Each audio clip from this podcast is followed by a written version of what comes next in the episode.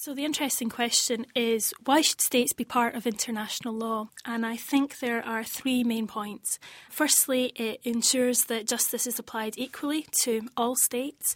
Um, so, the standard that you're held accountable to is um, the same standard that every other states are held accountable to there is that mechanism of accountability. Okay, you have that political mechanism of accountability, but thirdly, you've also got those enforcement mechanisms. So you know that as a state, if your rights and responsibilities have been breached or not upheld by another state, you have means by which you can actually enforce them.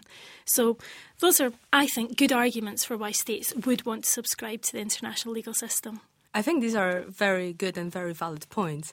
However, having said that, the picture of international relations and states' adherence to international law is not entirely clear.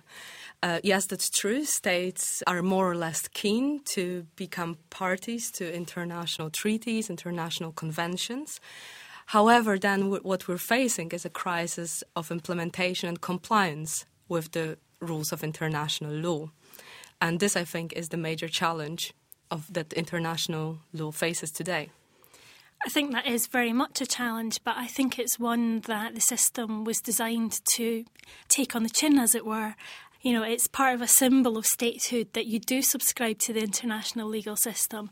And the more states that subscribe to it, the more you can look at how do you address enforceability, um, how do you address accountability. So I, I think it's got scope to grow the system to take account of those issues. Absolutely. Well, you mentioned statehood. I think statehood is, of course, a core notion in international law. However, Having said that, this notion is being constantly challenged by the modern international reality. I mean, what we've seen, at least in past few decades, is the growth of participation of non-state actors in international law. Uh, needless to give examples of, let's say, international corporations who quite often are more powerful than states. Uh, if we look at international law framework surrounding armed conflict, we're facing quite significant proliferation of non-state parties to armed conflict who quite often do much more damage than states traditionally would in context of war.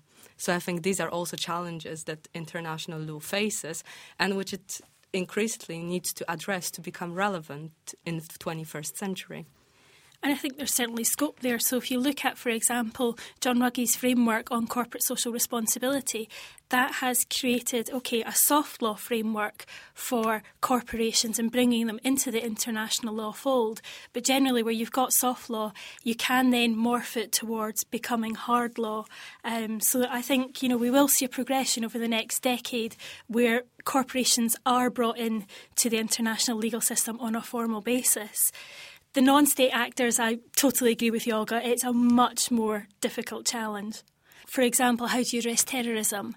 But I think, again, the benefit of the international legal system is you bring the domestic legal products, you know, the different pieces of legislation that we use at domestic level to address terrorism, for example, you bring that to discussion at international level and then you create international frameworks.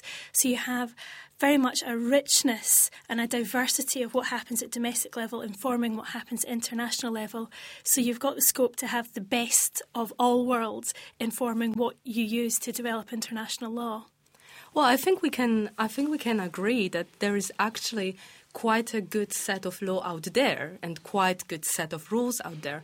I'm talking not only about treaty-based rules, but also a huge body of customary international law, and as Rosemary mentioned just a second ago, various soft law instruments, which of course are not hard law, but they can serve as a very good persuasive tool and a quite useful tool in future policy making and lawmaking. However, I think we can agree that it's a problem of enforcement of these rules that is at the very core of challenges that we're discussing today. Yeah, I think totally. And when you look at how the system developed and the nations and states that were involved at that time, I think there was maybe a naive assumption that those that were setting up the system would uphold the system and play by the rules, as it were. Whereas I think what we're seeing today is some of the larger states that maybe think that actually they're beyond the system or above the system, and that's creating challenges. Um, so, yeah, th- there are definitely issues that need to be addressed in terms of enforcement. The Open University. For more information, go to www.open.edu forward slash iTunes.